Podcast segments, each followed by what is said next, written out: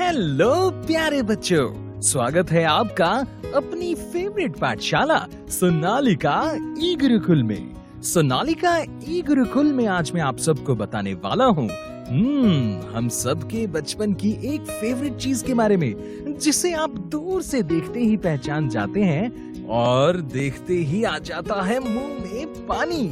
जी हाँ cotton candy के बारे में। अब चाहे इसे आप कॉटन कैंडी कहिए। या कैंडी फ्लॉस कहिए या कहिए बुढ़ी के बाल। लेकिन हम सब इसका स्वाद कभी नहीं भूल सकते।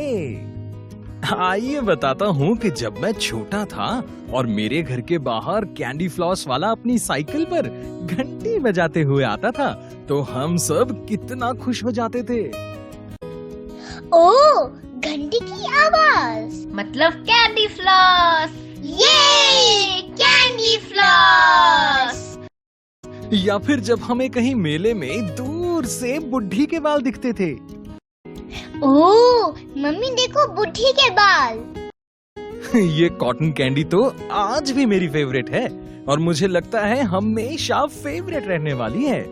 लेकिन बच्चों क्या आप जानते हैं कि ये कॉटन कैंडी कब कहाँ और कैसे बनी थी? या इसकी मशीनरी किसने बनाई थी? तो आइए बच्चों जानते हैं ये सारी इंफॉर्मेशन हमारे जिन, हमारे जीनी से, जिनका नाम है चौकोबार। हेलो बच्चा लोग। कैसे हैं आप लोग? मेरा नाम है चौकोबार। लाता हूँ न्यू इन्फॉर्मेशन हर बार। मैं हूँ एक जिनी ना समझना आइसक्रीम मेरे यार। मेरा नाम है chocobar. Thank you Chaukobar ji. लेकिन क्या आप हमें इन्वेंशन ऑफ़ कैंडी फ्लॉस के बारे में बताएँगे? जी हाँ ज़रूर। तो बच्चों, देखने में रंगीन बादल, टेस्ट में है बड़ा कमाल। कोई कहे कॉटन कैंडी तो कोई कहे बुढ़ी के बाल। चीनी के गर्म लिक्विड से हाथों को घुमाना प्रोसेस है इसकी ये बड़ी पुरानी। लेकिन हाथों से घुमा घुमा कर सबको याद आ जाती थी नानी। लेकिन बच्चों, इसका टेस्ट था इतना अच्छा कि लग गई आदत सबको कॉटन कैंडी खाने की। हो रही थी ज़रूरत महसूस इसकी एक मशीन बनाने की। अच्छा तो फिर ये मशीन किसने बनाई? दांतों का वो डॉक्टर और मीठे का शौकीन। भाई शौक शौक में बना डाली उसने कैंडी फ्लॉस मशीन। क्या? एक डेंटिस्ट? जी हाँ एक dentist. Doctor William James Morrison जो यूनाइटेड स्टेट्स ऑफ़ अमेरिका के टेनेसी स्टेट के नेशविल शहर के रहने वाले थे। और उन्होंने ये मशीन 1897 में इन्वेंट की थी।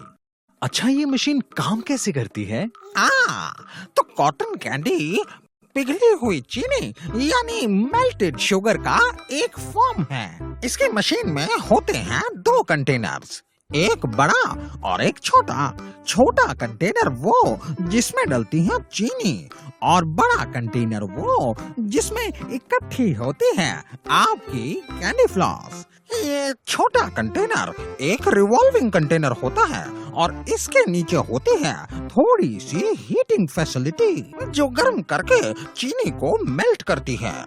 फिर चीनी के मेल्ट होने पर ये चीनी इस छोटे कंटेनर में लगे हुए छोटे छोटे छोटे छोटे छोटे छेदों से बाहर आती है और बड़े कंटेनर में इकट्ठी होने लगती है।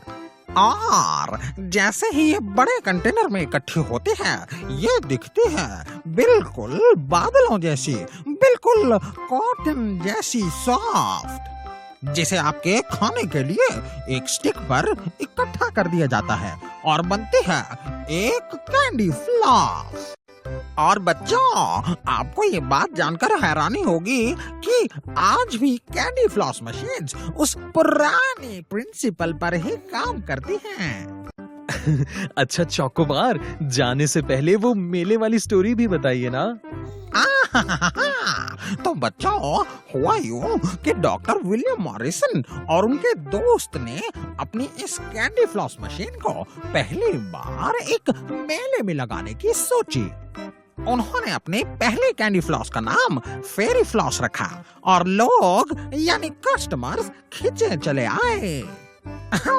और जब कस्टमर्स ने पहली बार ये फेरी फ्लॉस खाई तो उनसे रहा नहीं गया।